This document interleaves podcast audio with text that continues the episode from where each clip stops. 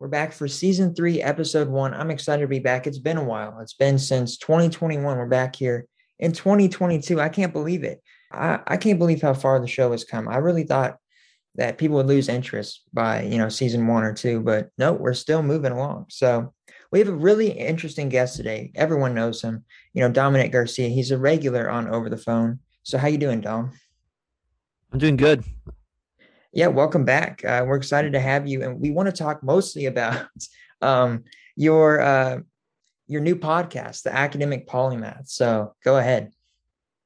My new podcast just released uh, the first day of 2022. I was uh, I've been really hyping it up on the social medias and different things like that and it's it's been a new project. It's been like a rework of the old podcast, um, formerly known as Intellectual Inceptions. I despise that name because it's super long. This one's not that sh- much shorter, but I feel like this captures the the name captures the essence of what my podcast is about versus the other one, which was just long and honestly confusing half the time.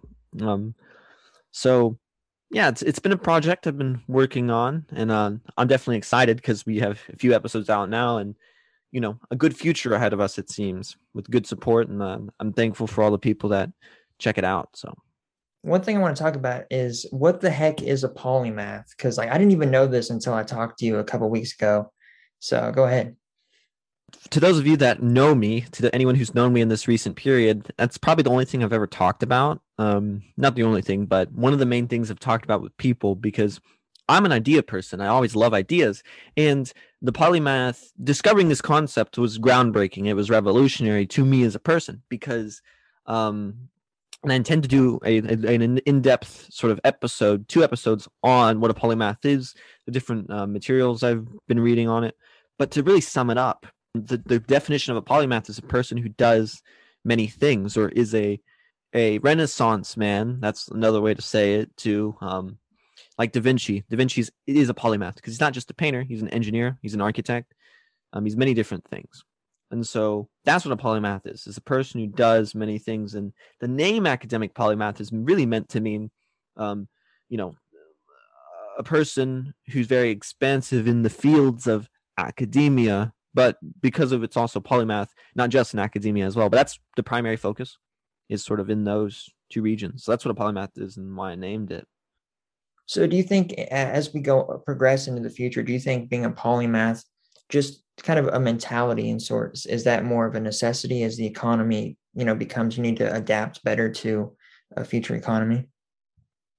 If we are hold, if we are to hold a candle to AI, we have to be polymaths. Um, specialization is a dying breed, in that you being a specialist, a robot is a perfect specialist. I mean, all the basic industrial jobs will be replaced in the next 50 years with robots, machines, even AI.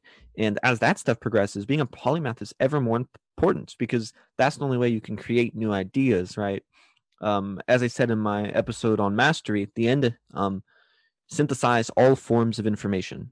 That is what we have to do. And so being a polymath is ever more prevalent. And the reality is, we're all already polymaths because of our nature as humans um, humans are the worst at specialization, right? Most animals have their, you know, specializations while we have ideas, which is far better than any, you know, specialist. Absolutely. So you're kind of paralleling specialization with instinct. So do you think specialization is primitive? No, I don't think specialization itself is not instinct. Our instincts drive us to be polymaths right? Our basic nature as humans is built in to be curious, explorative types. And, you know, we can see throughout the different mythologies of the world, even that um, curiosity has always been a part of us, right? Certain cultures despise our curiosity or say, oh, it, it's what the old saying, curiosity killed the cat. Horrible saying, by the way, because I mean, curiosity also built, you know, civilization as we know it. um, but no, um, in specialization is not primitive, right? It is, it is a, more so um, just a general thing that happens, right? Like, but most animals do specialize. So, like, you know, but it's not like specifically instinct. Maybe other animals have like specialization as an instinct, but humans humans are different because of our you know creative capacity. Yeah, so I want to get back to your podcast. I want to talk about so what what was kind of the uh, inspiring uh, variables that kind of pushed you to make the podcast about Paul, you know, polymathy Is that what is that a word like um polymathy? That's the yeah, it is. So because I've always been a curious person and I realized that my purpose as a person moving forward is has in some part to deal with sharing ideas with other people sharing complex and complicated ideas that people might not be exposed to on a daily basis and that's sort of why i've done it why i've done this podcast. Why i'm doing my podcast is because it is the perfect catalyst for that. Right i've explained to some people that my podcast will be an extension of myself in the future and an extension of what i'm doing how i can share it how can i share my ideas with other people. Because it doesn't matter you know how much money we have or what, whatever it matters about the wisdom we obtain. And so the greatest gift i can give to anyone is you know any wisdom that i have learned or created that's that's why i do the podcast so yeah so going back to your previous podcast intellectual inceptions are there any similarities between the two absolutely i mean intellectual inceptions was like the first sort of uh, run through of me just doing a podcast in general, right? And it had a decent amount of success for you know being the type of podcast that it was, um, my first attempt. But it didn't have the good. It didn't have a good enough base to keep going. Um, there were a lot of problems with it in the later sort of time that I ran it, and um, you know, with school and different things like that, it was hard to really keep up with running that podcast. Now that I know what I'm doing and I'm able to sort of uh, make better quality episodes and you know to really have good ideas and to have good plans i can do this one much better. And so I, I just i tore down the name i tore down the logo you know and i was like i'm gonna come back but i'm gonna come back new. I'm gonna come back more improved and better. So yeah i mean really it's like the precursor to this podcast it came before it it really set the stage a lot of my knowledge in building this one came from running that one so, uh, for your new podcast, are you planning on running uh, different seasons, or how are you going to organize it? So no seasons. Um, I'm just gonna run it as different episode like segments, you could say. Um, I don't know the best way to sort of say that. Um, essentially, Thursdays will be considered to its more theological, uh, theological based ideas.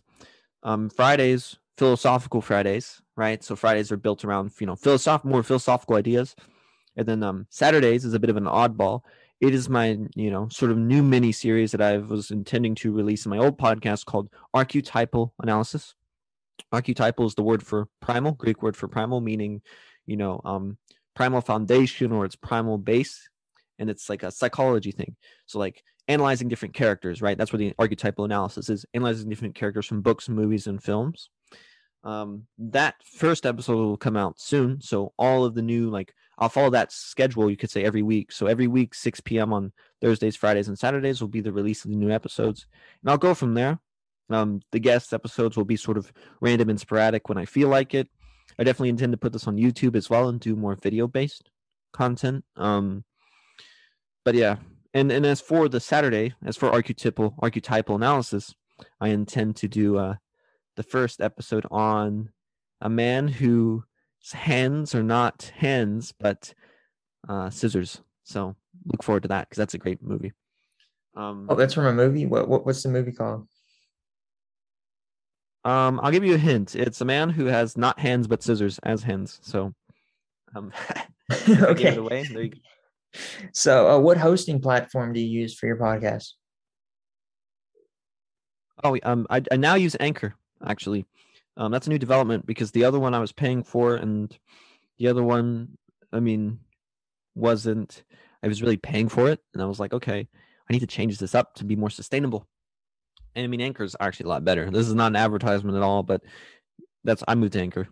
Actually, it is an advertisement. This episode's sponsored by Anchor, so I'm just messing with you. It actually is, but um, um, this episode is sponsored by Anchor, so this is actually now an advertisement. I didn't know that. Yeah. Everybody uh check out anchor and support the show please because uh over the phone uh would benefit from this. Yeah actually we got to take a break to listen to the ad for anchor. So um, when we get back we're going to talk about dom's interest in meditation and how we kind of grew to like it. So we're going to take a break but we, we'll be back very soon Hello, everyone. We're back. I'm here with Dominic Garcia. Um, we're talking about all sorts of things. This is a crazy first episode to the start of season three, and um, we're getting into why Dom, you know, he likes. Why does why do you like meditation so much? Uh, what is your um, call to that? Interesting that you ask that. Um, so, I've always had sort of like a relative interest in uh, meditative practices, and recently I've looked at the Wim Hof method. Um, at first, I was like, I didn't know what to expect, right? And the Wim Hof method is based off of breathing exercises and cold weather exposure. Um, and that's honestly changed a lot of things. I mean, I'm not like, I'm not a super pro at it, so I'm, I'm very new, very new. Um, I just started about like the last week of December, really started getting into it, and it's changed a lot of different things. I mean, I'm a kind of person who has a busy mind naturally being a more creative person, I can have a bunch of great ideas and, and thoughts. The problem is, is I can have a bunch of ideas and thoughts, you know, overthinking, anxiety, all those things are sort of, you know, natural to my mind. And so looking towards the meditative practices, I've been able to deal with that, right? To calm the mind, to become more focused, more aware. Um, I really love the cold now as well. Um, my body's becoming more and more adapted to the cold and i mean i mean standing out you know in the snow with just shorts on cold like that is becoming more the ideal. Um and so like really because i just you know i have a lot of uh, different problems with sort of dealing with the anxieties in a busy mind really. Um that's why i've looked to sort of meditation right? Um zen zen just the Zen discipline, as it's called, because Zen is not a philosophy nor a religion, right? Zen Buddhism is, you know, other ways to describe it, different sort of Eastern thinking, um, really excel at meditation, really, really excel at that. And so that's why I've sort of looked at um, these things and starting to practice them more and more myself, too. So, so uh, what is Zen? So as I'm learning about the Zen discipline, the best way I can describe it to you is this is this experience right here. So you go out into the cold. Your natural uh, sort of response is to start shivering if you have low clothes on, not a lot of clothes on. Okay. In the Zen practice, you learn not to resist the cold. You instead surrender to the cold. You don't get, you know, surrender and get frostbite or hypothermia. You relax in the presence of the relentless cold, right? As Wim Hof says, the cold is merciless but righteous in the sense that we can learn a lot of different things from the cold. Because hear me out, if you can be calm in the presence of a situation that is stressful, like the cold, then you can be calm in many other different situations. so it's real, like Zen is all about sort of being, it's all about having faith and the differences between believing in something, which is all about clinging on and having the will to cling on, and faith, which is all about letting go and surrender surrendering to something right? And so that's sort of you know the experience then experienced in a sense is being able to be you know really calm in the face of a truly dangerous and chaotic situation. So do you think meditation is something that anyone could uh, adapt to and kind of get into? Yeah, um, absolutely, and I and I I've been encouraging more and more people to look into cold weather meditation, the Wim Hof method, that is something that I really like believe in now uh, as I experience it more. Um, I've sort of practiced it, you know, uh, I'm starting to practice it more and more. And at first, I was molly, like I didn't know what to expect. I was more skeptical than not because it's like, oh, if you can control your breathing, you can climb like Count Mount Kilimanjaro with just shorts on. That is impossible. Only to find out that it's absolutely not impossible and that it takes time and training. But I mean, the benefits of the cold, like yeah, I would I would definitely have to say that um it's all um I, I totally forgot what you just said. um what was what did you just say? My brain sort of well, like I can't tell this is all the tea that I drink.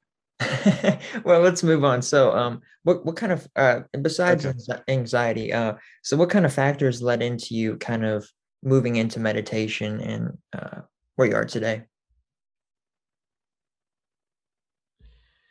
Um, I would definitely have to say that um, besides all the anxiety and different things like that, is seeing the amount of control people had over themselves, and that there's something really cool about that uh, archetypal or stereotypical, however you want to word it, um, sage or person that has a lot of wisdom and can stay super calm and yet, and yet super powerful in the face of danger, even though they're old, right? Because we all have that idea of sort of the Zen master who's, you know, super old, super wise, and appears to be weak at first, but can, you know, um, but is in fact very powerful, right? And um, that's sort of that was like I mean a real like interest to me um, at a younger age is that you see in all those movies how it's all displayed differently, and you see even in real life those types of figures, and so that's a real motivating factor as well. Is that not just that I can learn from those people, but that I can be like them myself one day, you know, through commitment and discipline. So meditation is less about relaxing and more about calmness in the face of uncertainty. Um, no, I would actually say it's both. Is that you're relaxed. It was so. Um, in fact, the character of Batman is inspired a lot by meditation in the comics. And there was this one line I heard um, in the comics where, you know, Bruce was in this sort of rich party, right? And while the other people were in one room, sort of, you know, having their fun and, you know, drinking champagne and chilling out or whatever, Bruce was lying in a room meditating in the next room over. And comparative to the other people, he was able to lie in the room um, calm and relaxed, but super alert, super aware. And so um, it's in a sense combining those two, being able to be relaxed in the face of danger, right? Being able to relax in the face of chaos. That is sort of what real meditation can uh, can do, right? Because that's sort of where it comes from. That's sort of where it gets its power from, right? Our natural response is to dig in, is to sort of you know dig the trenches and get ready for the fight. When my experience is is that when you calm yourself, when you meditate, you're able. It's like a car that drives uh, think about a car that drives on snow. Okay, it loses traction. But one after I'm done meditating, doing the Wim Hof method of breathing, um, I feel like I I'm super like relaxed, super like flowy, but I'm able to sort of I have so much traction on my tires, so I'm able to like go fast in a sense. But I'm so calm. If that like that's not a parallel typically made, because the natural inclination is to dig in, is to sort of grab onto the ground as hard as you can, right, to get as much have much of that traction, that figurative traction. So it's a very interesting. Uh, I guess you would call that a metaphor or whatever. I don't know, whatever literary technique. but um, but I think that's really yeah. Uh, well. Um, oh man, I'm losing track. Uh, so also, I want to shift. I want to shift gears because you've been hinting at um, a lot of things in the crypto and in, in NFT space like launching a new crypto coin. I don't know. I don't want to put words in your mouth, but um, you've been hinting at this for a little yeah. while, and everybody wants to know what is up. Where where is uh, Dominic Garcia going in the NFT space? Okay. Um. So yes, on New Year's Eve, I was definitely posting a lot on my social medias about um my new metaverse and cryptocurrency. That is that is true. Now I'm am I actually going to launch a crypto curse and meta crypto curse? cryptocurrency and metaverse. My bad. And like, I saw this very eye opening podcast and it talked a lot about the real nature of the metaverse, of the cryptocurrencies, of NFTs as well. And so, in the series of that light, I'm intending on making NFTs in the future. Um, that is sort of because I'm an artist myself, and I never said I was a good artist, so you know, no one get mad at me.